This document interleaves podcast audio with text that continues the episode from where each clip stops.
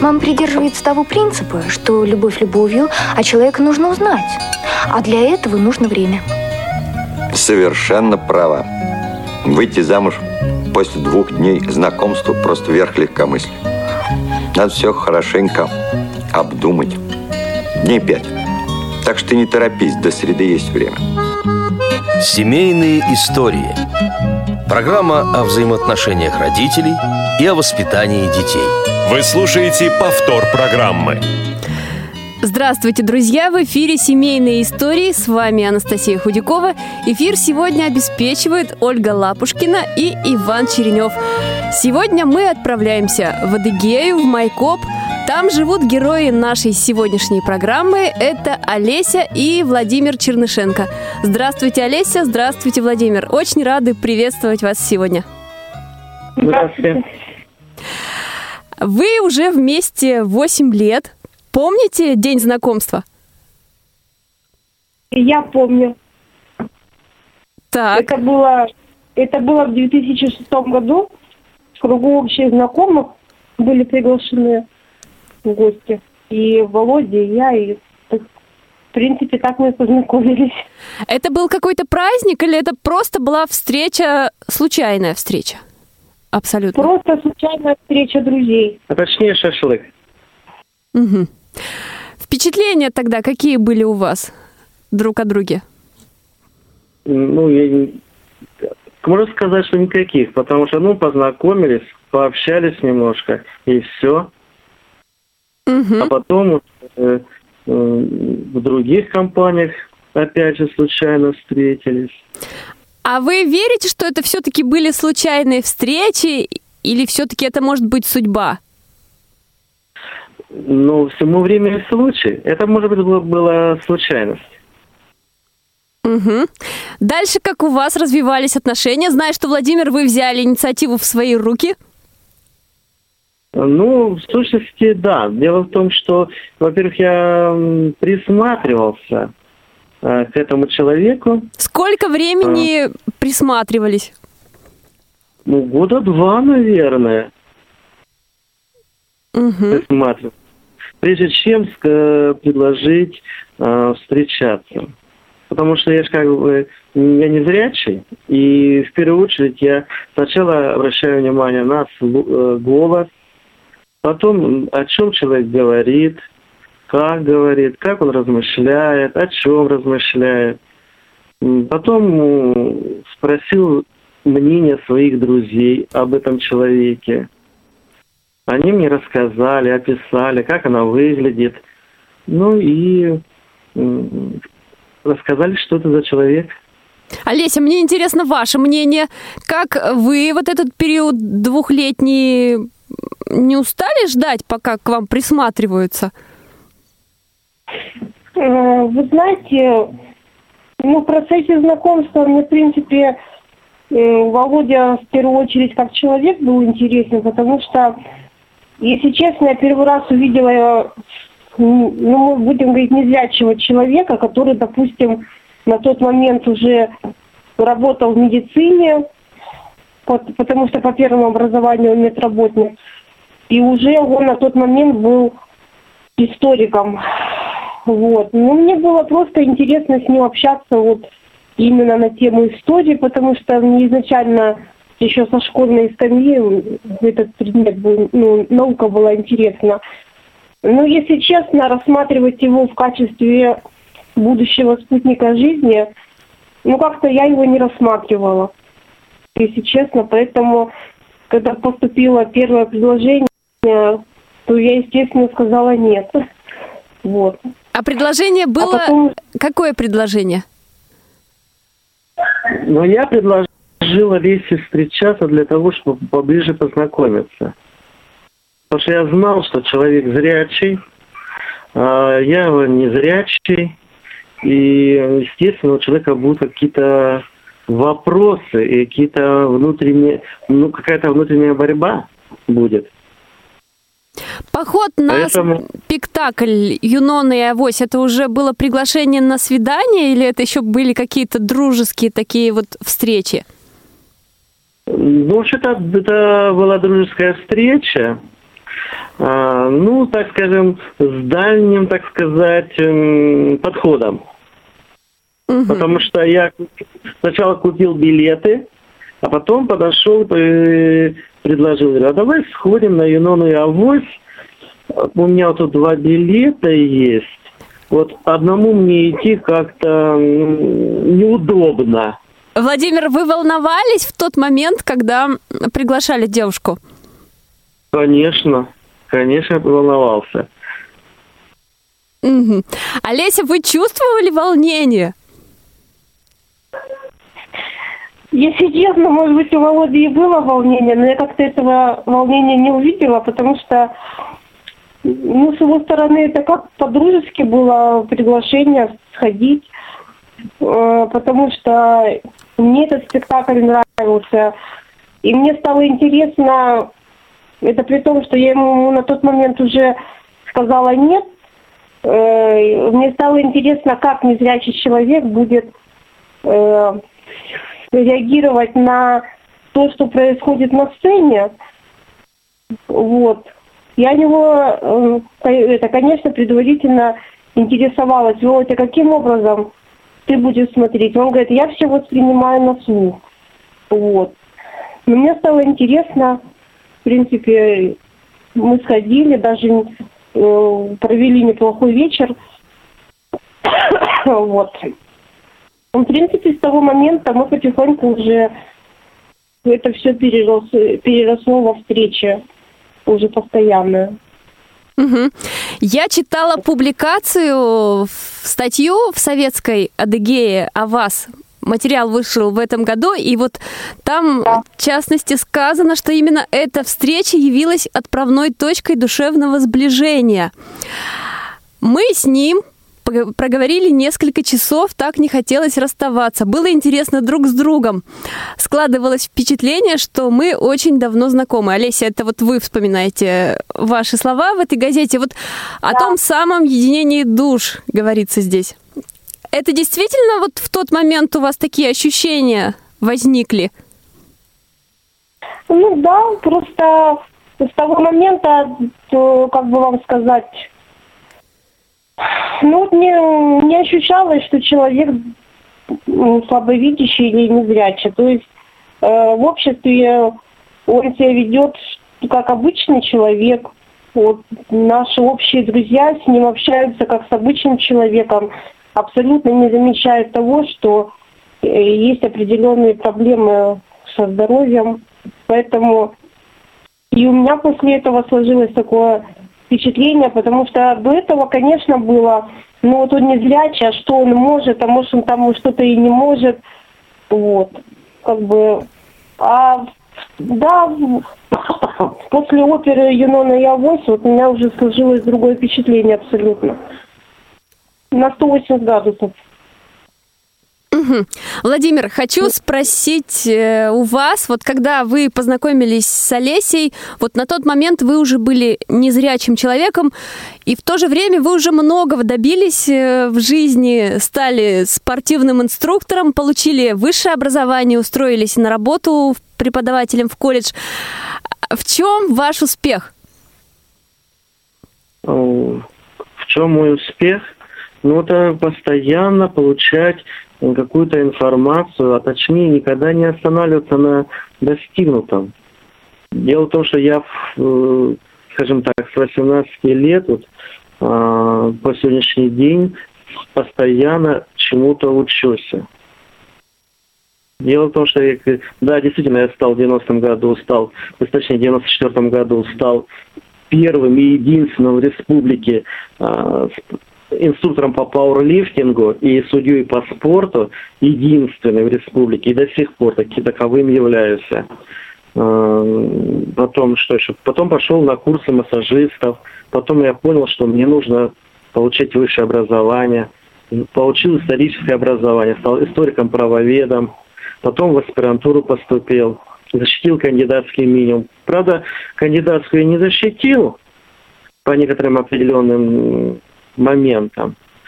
Ну, ничего страшного, не всем же быть кандидатами. Может быть, в будущем действительно и стану таковым.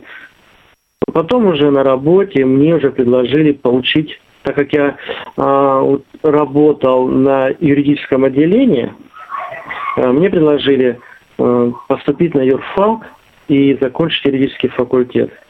Ну вот, э, как раз в 2015 году я поступил по направлению колледжа в университет. И в этом году вот его уже закончил. То есть постоянная учеба. Мгм. Прежде чем я задам вам следующий вопрос, объявлю наши контакты. Э, Телефон прямого эфира бесплатный 8 800 700 ровно 1645 skype radio.voz. Также можно присылать смс-сообщения и сообщения в WhatsApp на номер 8 903 707 26 71. Присылайте вопросы нашим героям или, может быть, вы хотите рассказать свою историю любви или высказаться по теме, что для вас семья в жизни значит. А мы продолжаем общаться с нашими героями. Я напомню, сегодня у нас герои это Владимир и Олеся Чернышенко, которые живут в городе Майкопе. Э, Владимир, вот вы сейчас рассказали о своем образовании. Много у вас уже несколько, да, профессий, образований. А вот какие методы вы использовали в борьбе с комплексами незрячего человека? С комплексами незрячего человека, ну, знаете, честно говоря, как такового комплекса и не было. Почему? Потому что я... а, Дело в том, что у меня родители, они инвалиды по зрению, папа и мама. Они работали на Маяковском учебно-производственном предприятии с Российского общества слепых. И я жил в доме, вот там, где живут люди с, э, с ограниченными возможностями, скажем так. Те люди, которые работали на этом заводе.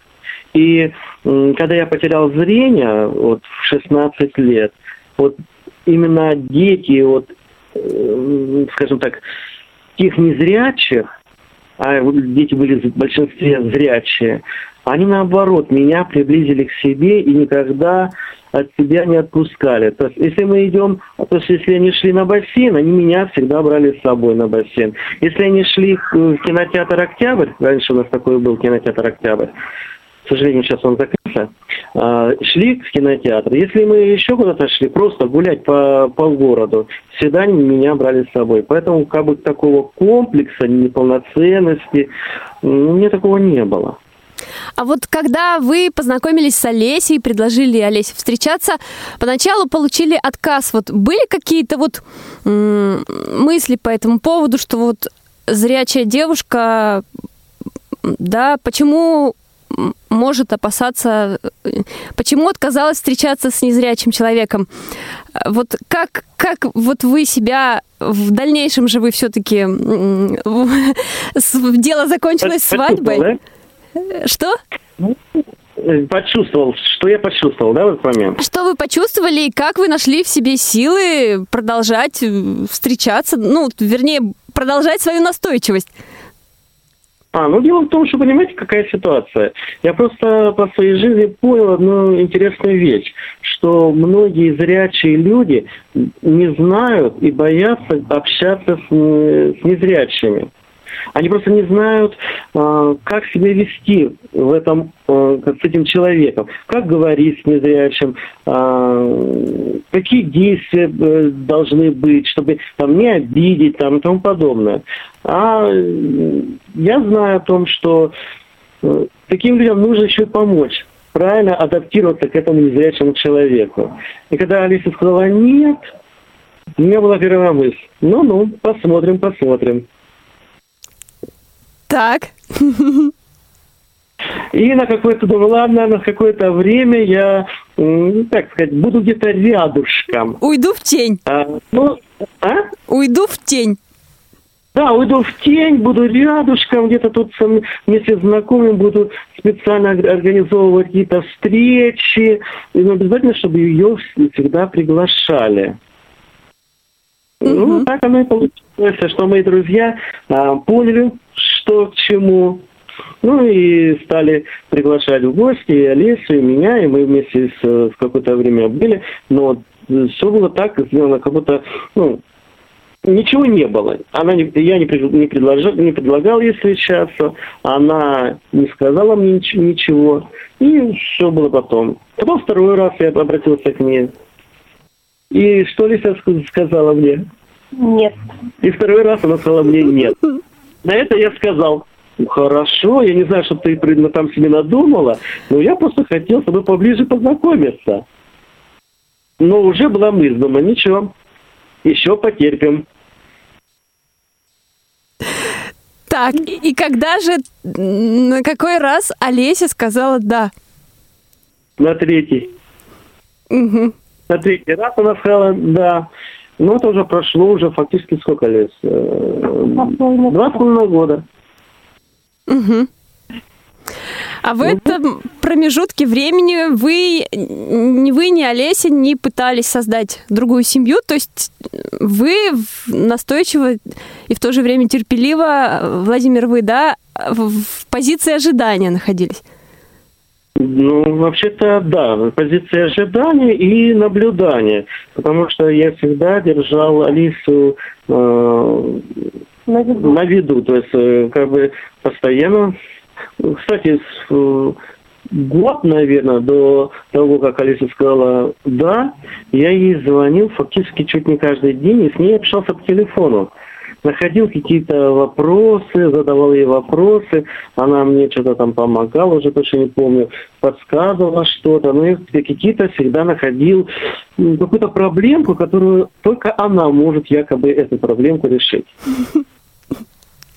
А вот мне интересно, знаю, что, Олеся, вы поступили и уже четвертый год учитесь на историческом факультете э, местного вуза.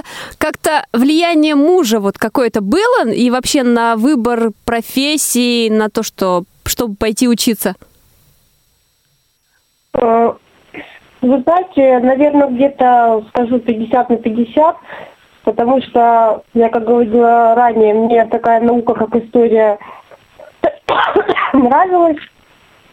Вот, и в школе, и когда в колледже получала образование среднее в сфере торговли. Ну,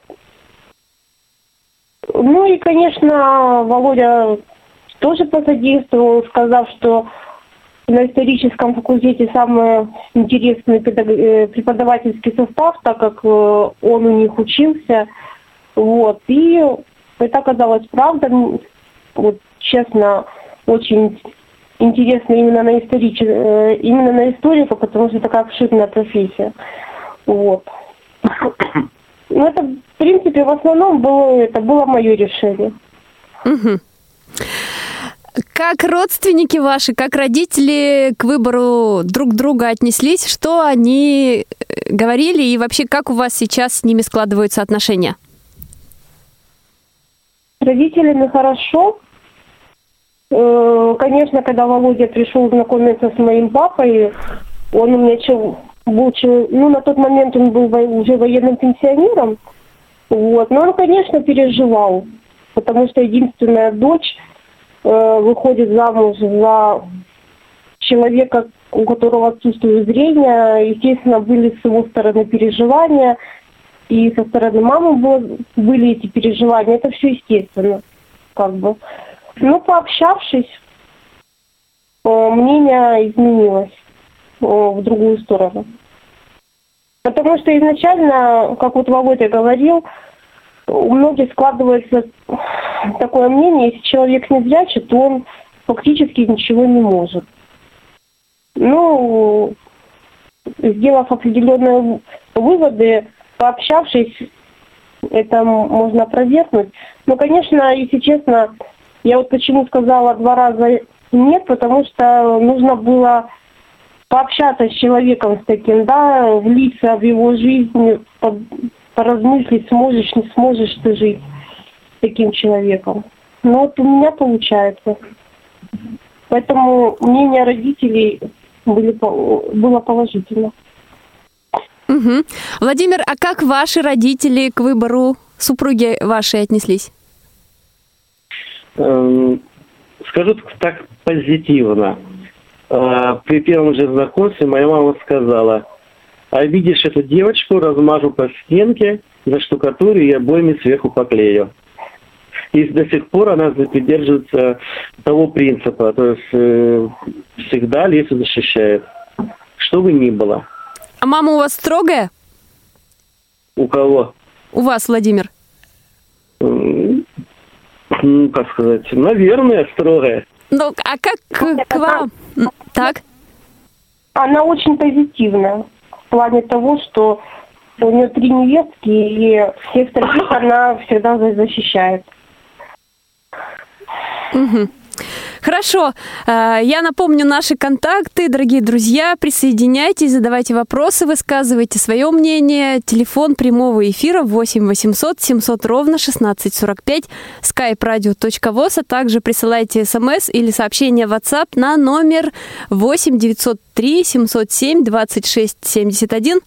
Наш слушатель Виктор Павлович Фисенко из города Грязи Липецкой области Хотела сегодня высказать свое мнение и задать вопрос, но в эфире он поучаствовать сегодня не может, поскольку у них он и другие активисты Грязинского филиала участвуют в ярмарке талантов, поэтому а, вопрос его мы записали заранее, сейчас мы его послушаем, но прежде скажу, что Виктор Павлович вместе со своей супругой Ольгой Анатольевной также участвовал в нашей программе «Семейные истории» некоторое время назад. И все выпуски нашей программы доступны на нашем сайте в архиве. Э, Так что слушайте, кто не успевает нас послушать в прямом эфире. А теперь давайте послушаем, что сказал Виктор Павлович. Здравствуйте, меня зовут Виктор Павлович Фисенко. С супругой уже живем мы в девятнадцатом году, в марте будет 40 лет. И я бы вот хотел молодой семейной паре посоветовать. Слово «я» забыть, у нас должно быть слово «мы». Самое основное, я считаю, в семейной жизни чтобы не было у каждого своих денег. Деньги должны быть общие. Ну и когда, если есть какие-то несогласия или что, надо находить вместе э, общий язык, слышать друг друга. Вот такие у меня пожелания. А вопрос я бы хотел задать вам. А вот скажите, кто больше занимается воспитанием ребенка? Мама или папа? Спасибо. Да, Олеся и Владимир, вот как вы, э, что скажете вообще по э, рассуждениям нашего слушателя? Э, прежде чем вот поговорим о детях и о вопросах семейного бюджета, в частности. Ну, семейный бюджет общий у нас. И о том, какую позицию зани- занимать. Все-таки в семье должно быть мы или я тоже иногда? Вообще-то, наверное, мы, потому что а, мы являемся одним целым. Ну, я это уже, это, скажем так, эгоизм. Но у нас есть, так сказать, маленькая прививка от этого эгоизма. Какая? Поэтому прививка какая? Да. А вот и прививки уже 7 лет э, ходит в первый класс. Да, давайте поговорим о вашем сыне Владислав, первоклассник. Ему уже Да. 7 лет, да? Да. Мгм. Кто больше занимается воспитанием ребенка? Ну, могу сказать, что оба родителя. Потому что для ребенка все-таки важны очень и мама, и папа. Для мальчика, наверное, особенно, как бы, ну, по моему мнению, для него папа все-таки очень важен.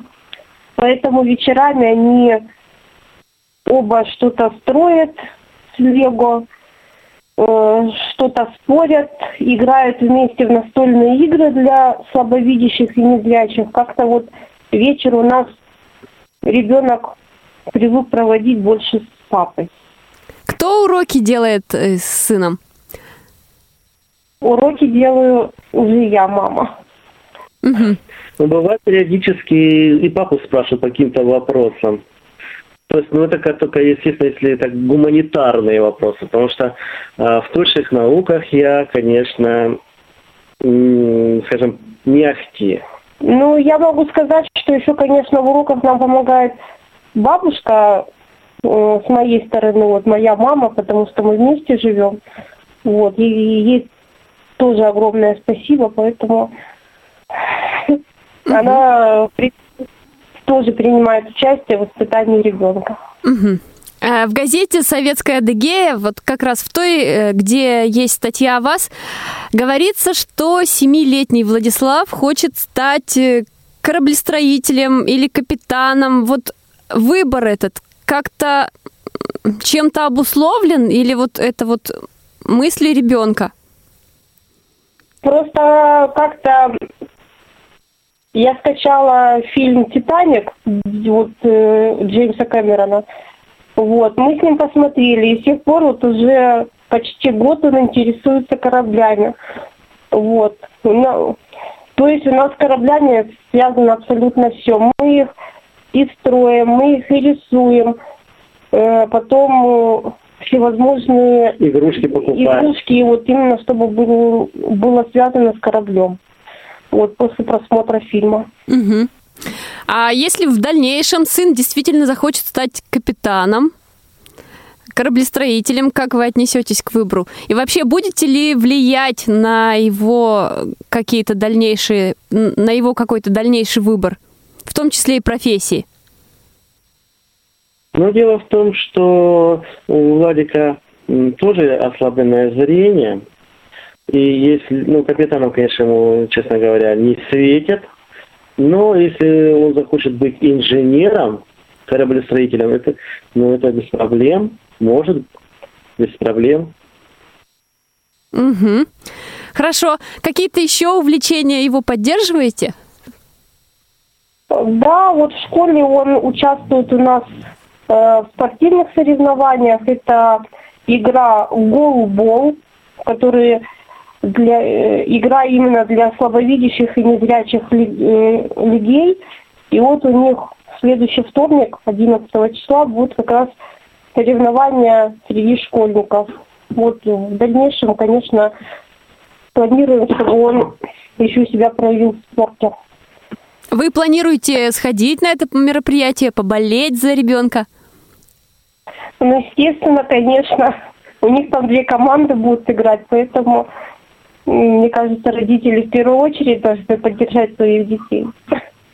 Само присутствие Да. родителей, это даст э, ребенку стимул играть и играть неплохо. Так, хорошо. А на родительские собрания кто обычно ходит? Вдвоем. Угу. Ну, естественно, без папы там не проходит. Потому что у папы, как всегда, много вопросов. А вопросы Именно, какого плана? ну, естественно, педагогические вопросы. Именно связанные с, с воспитанием. с- Какие с методики досугом. применяют, да? Да, да, да, да, да. Угу. Как педагоги обычно реагируют на ваши, на массу ваших вопросов? Но дело в том, что там в этой школе есть преподаватели, которые, у которых я учился. И они э, это понимают, что для меня это очень интересно, и что я и у них же учился и достиг определенных успехов в педагогике, потому что я преподаватель первой категории. То есть они относятся к этому довольно спокойно. Угу. Хорошо, давайте мы сейчас прервемся на музыкальную паузу. Песню, которую сейчас мы поставим, выбирали вы, Мурат Насыров. Почему эту песню? Это был наш танец э, жениха и невесты на свадьбе, и просто мне эта песня всегда была по душе. Хорошо, понятно, давайте тогда слушать.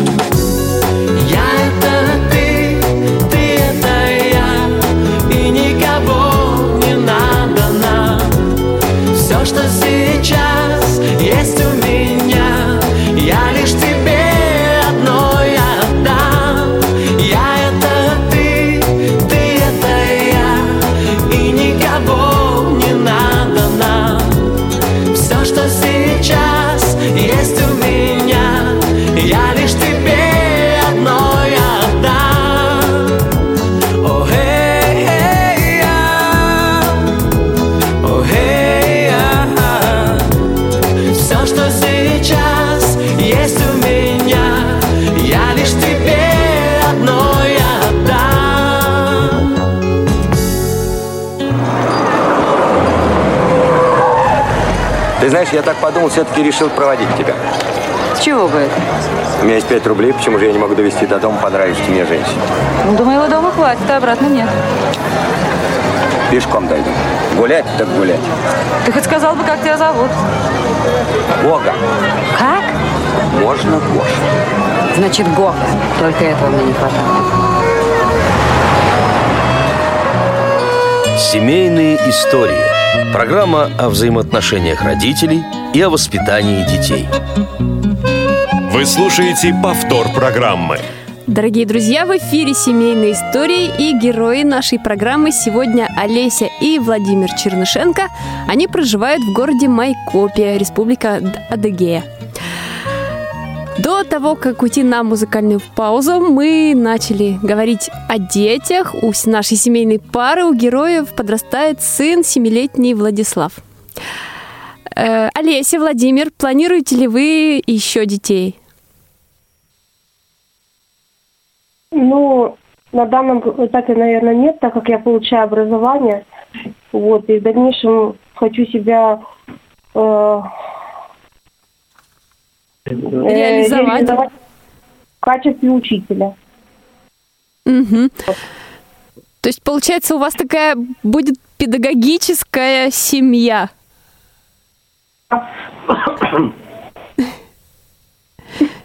Веселая очень.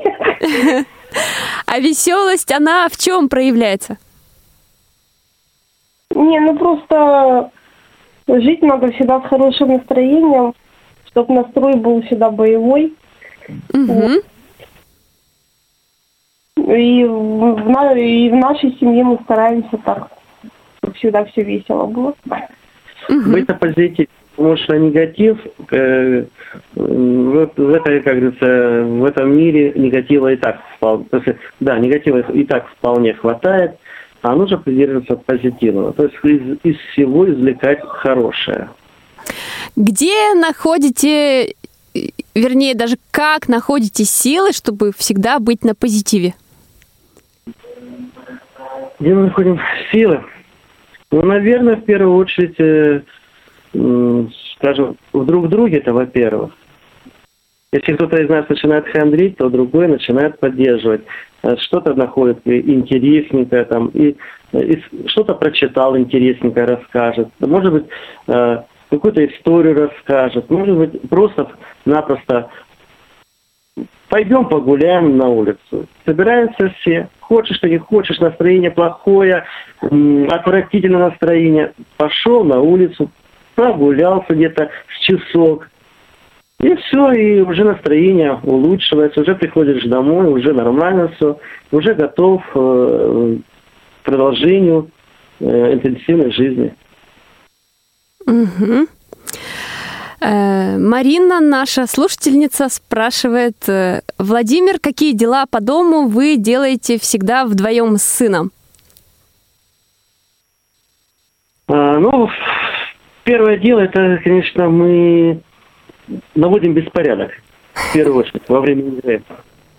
Видимо, а потом, потом, э, убираем Олеся, игрушку. мама все прибирает нет, одна. нет, нет, нет. Мама наша говорит так, убрали все, что здесь разбросали, через пять минут приду, чтобы было все чисто. И мы спокойненько начинаем убирать. Ворчим на маму, что нам там помешала там играть или еще что-нибудь. Но убираем вместе. Делаем так, что Владик говорит, так, говорю, Владик, давай ты будешь руководить, что убирать и как убирать. И мы потихонечку убираем. Так что так вот. А когда Владик был еще поменьше, ему было годика 4-5, ну, например, если я мою пол, то он мне помогал э, мыть пол. Мгм. Э, То есть уборка в доме это всегда мужская функция у вас? Фактически. Мгм. фактически. А как кто готовит? Олесь, кто нас готовит? Ну, готовлю я, но частенько вот прошу мужа, чтобы он мне там помог в чем-то. Допустим, те же заготовки сделать. Самая главная моя э, обязанность, в первую очередь, это потереть морковку и порезать сам, э, болгарский перец И лук. и лук. Мгм. А вообще дела по дому вы стараетесь делать, э, вот Олеся и Владимир, вы вдвоем стараетесь делать или все-таки как-то вот кто, кто успевает, да, кто придет раньше домой, тот и делает? Обсуждаете, обсуждали раньше как-то это? Э, Да нет, не обсуждали это. э, Я если помощи прошу в чем-то, допустим, мне физически тяжело, то это все Володя делает. Вот, как-то так. Как-то на этом мы даже не застряли внимание. Нужна помощь, значит, э, пожалуйста. Потому что Алиса, она очень много берет э, функций, которые я не могу, например, выполнить. Даже по моей работе, например, написание, ну, скажем так, э, тематического плана на, на уроке, на пары точнее. То есть э, мы садимся вместе, и Алиса на компьютере печатает, я диктую, она набирает. Или, например, мне нужно проставить в журналах э, темы лекций, а Олеся приезжает ко мне на работу, и она пишет. Поэтому дома, я думаю, если жена попросила порезать тот же лук, э, какие могут быть проблемы? Никаких проблем. Отдыхать вы вместе ездите? Э, В основном, конечно, да. А какой смысл семейному человеку э, отдыхать по отдельности. Ну, может быть, да, действительно, бывают такие моменты, когда хочется оторваться с друзьями, там где-то, чтобы без спутника жизни. Но это бывает очень редко. Ну, например, если там с, э, с ребятами в сауну пойдешь, там, если у девочек, там, например, какой-нибудь девичник, они сидят там, общаются, свои воп- вопросы решают. Мгм. А так, в сущности, всегда вместе. Ну, в основном с семьями. Куда обычно ездите отдыхать? Ну вот и если в городе, в парк э, с семьей опять же. Потом у нас в Адыгее много достопримечательностей, у нас природа шикарная, поэтому бывает, что и на природу выезжаем. Ну вот, э, например, Руфага у нас есть, это водопады. А потом у нас э, Азирская пещера, Лаганаки, Гуамское э, ущелье. Там вообще нас шикарно. Так Мгм. что и Какие места в Адыгее стоит посетить обязательно? Все. Вот все, что сейчас Володя назвал, там просто наишикарнейшие места у нас. Э, чистый горный воздух. Вот. Ну, Вот, например, э, пла- плато Лаганаки на высоте ду- ду- э, 2500 метров. Ты когда смотришь с вышки, все внизу, сама долина, она, так сказать, очень как бы далеко видно и очень красиво. Или вот тот же самый э, пещера Азирская. Там очень интересно. Сталагмиты, сталагмиты, сталагнаты. И это все можно потрогать руками. Понимаете, что дело? Не то, что тебе рассказывают, вот сталагни, э, сталагмит, да подойди, потрогай, вот он. Можно спуститься на пещерной реке, там руки помыть. Без проблем. Ну, лично для незрячего человека. Так, э, вот в поездке, да, когда отдыхать едете, сын всегда с вами? Обязательно. Обязательно. Потому что мы зачастую отдыхаем с семейными людьми. У них дети, и а, они общаются. Мы стараемся, чтобы э, дети почаще общались. Угу. Частенько приглашаем к себе. У нас бывает, бывает так, что по, по 5 по 6 де- э, э, ребят. И тут такой бывает э, гул стоит в квартире, что мы даже бывает самих себя не слышим. Угу. Ну, ничего. А скажите, ваши сем- друзья, семейные пары, они все зрячие люди? Да, Да, в основном да. да. Мгм. Дети не спрашивают у вашего сына, у вас вот э, о проблемах, о ваших проблемах со зрением? А дети больше спрашивают э, у родителей, потому что вот Володя, допустим, дома без очков, а на улице он или куда-то в гости, он обязательно темные очки одевает. Дети уже, конечно, у своих родителей интересуются, почему дядя Вова э, в очках или почему у него там глазки не видят. Вот уже родители им объясняют. Вот. Мгм. Ну, прямого- вопроса о детей именно ну, к Володе не было. Мгм. Ну, а во дворе... Так. Говорите, говорите. Да, а во дворе как дети что-то спрашивают у вашего ребенка вот про отца? Во дворе, да, спрашивают, он говорит, у моего папы глазки болят, вот как бы такой простой ответ. Угу. Ну, дети очень дружелюбно и к нашему сыну относятся, и как бы очень дружно всех воспринимают. Угу. Такие хорошие. Так, хорошо. Владимир, вы хотели что-то еще добавить? Насчет, э, э, насчет ребенка, что сама говорят, дети. Да, да. И вы как-то с ним вообще на эту тему разговаривали, вот обсуждали, Ну. вот и что, если будут спрашивать, что говорить? Ну, естественно, разговаривали на эту тему. А, И мы ему объяснили, что у него тоже глазки болят, что ему нужно быть очень аккуратным, беречь зрение. Так он же и своим друзьям во дворе объясняет, что у меня болят глазки.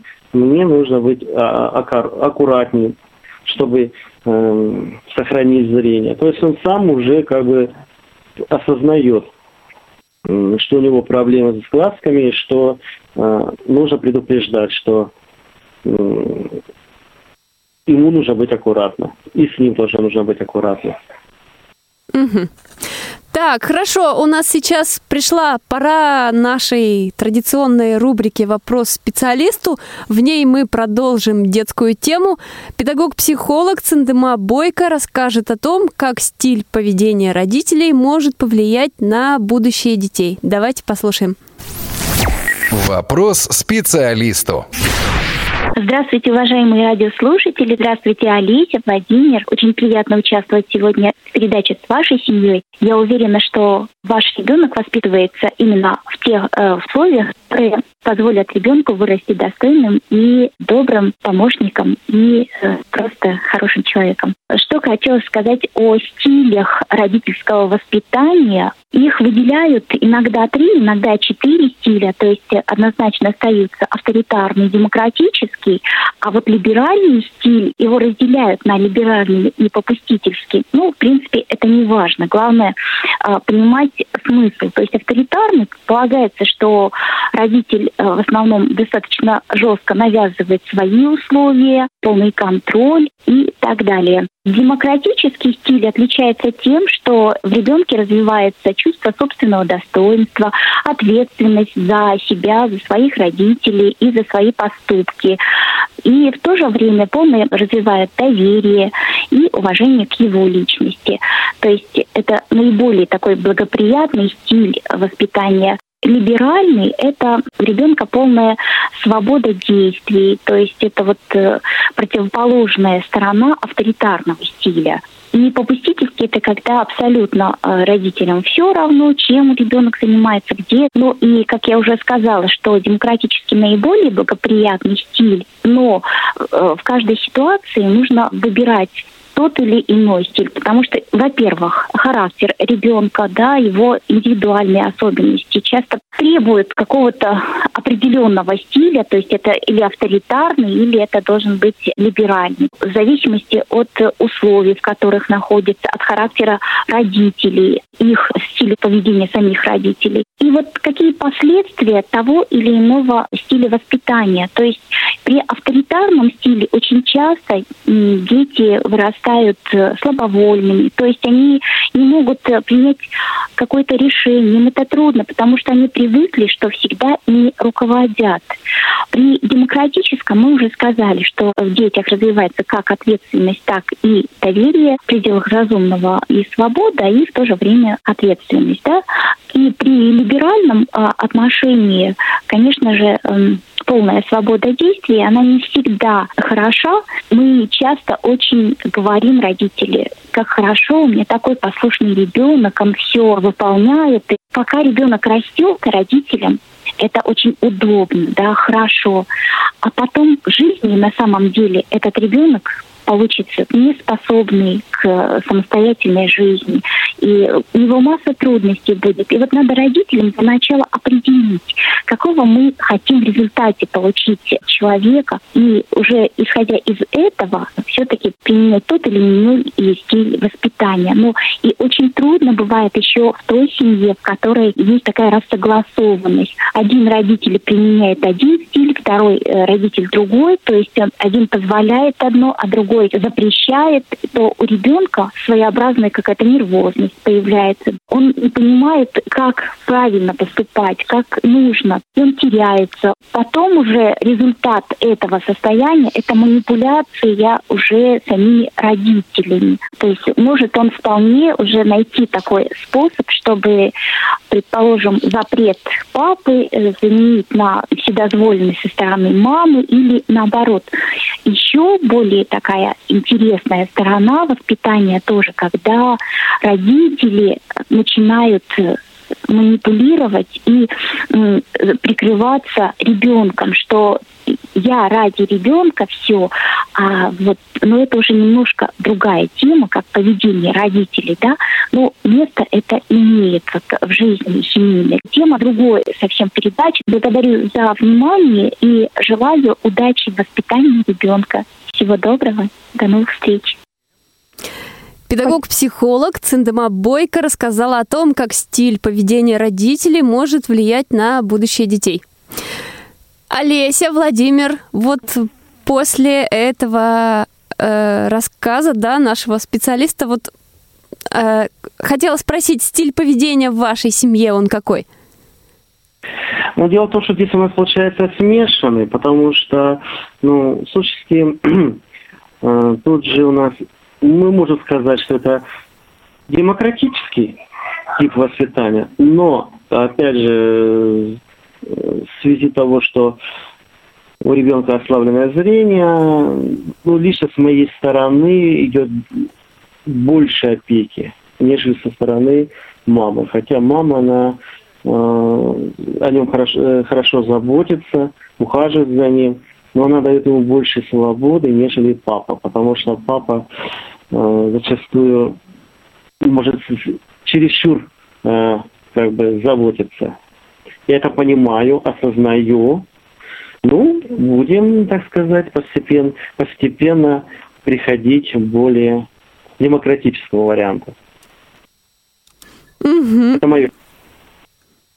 А вот э, мне всегда интересно, когда вот семьи попадаются семьи педагогов и среди представителей Всероссийского общества слепых и среди моих знакомых, как педагоги воспитывают своих детей, да, всегда спрашиваю, интересуюсь, вот э, у вас какое-то влияние профессии происходит, Владимир, на воспитание собственного сына?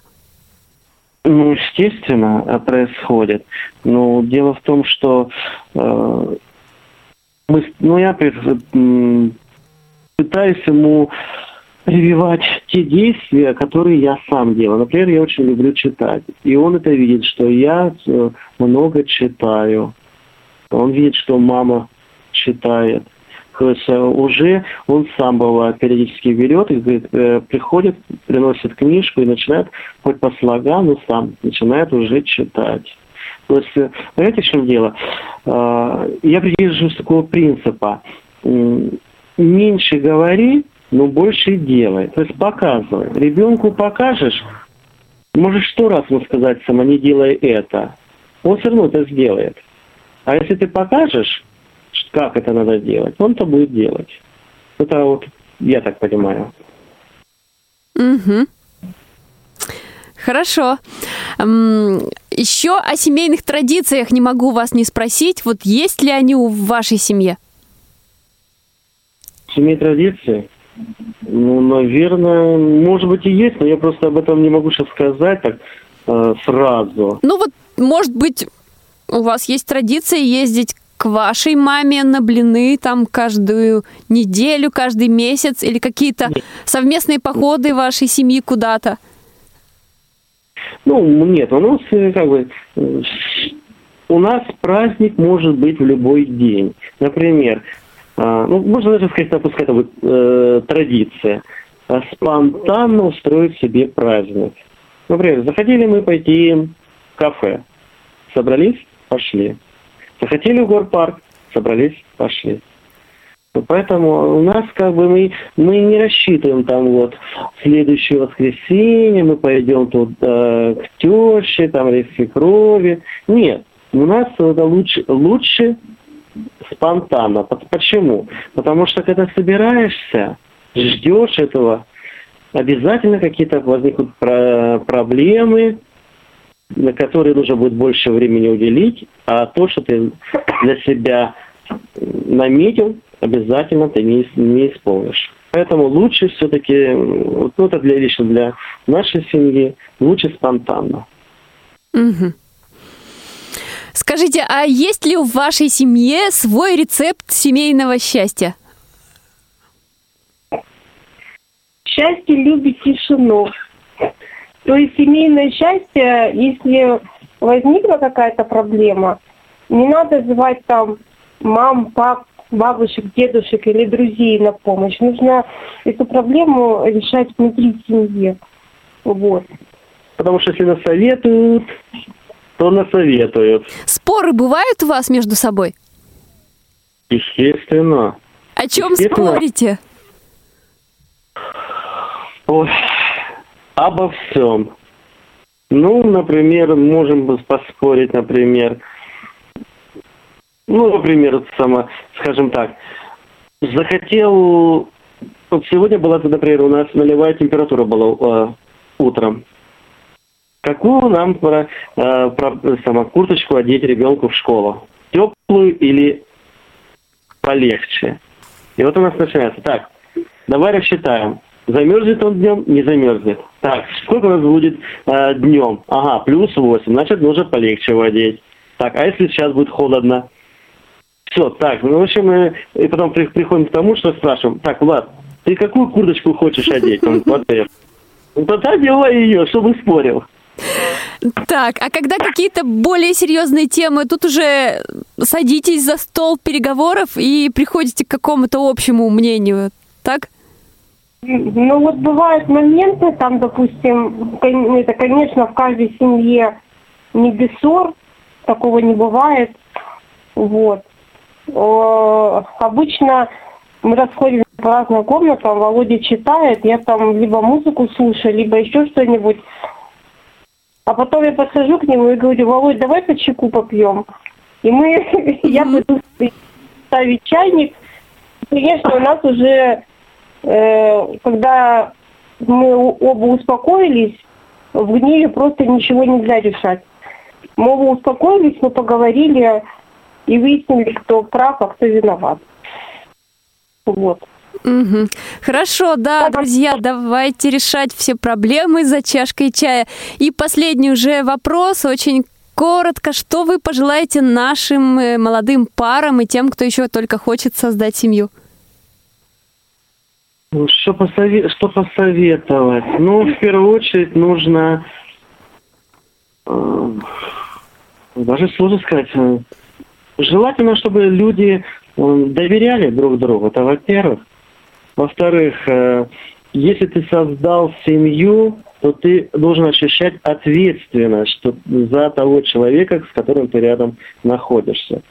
То есть уже ты не принадлежишь себе, ты принадлежишь уже другому человеку.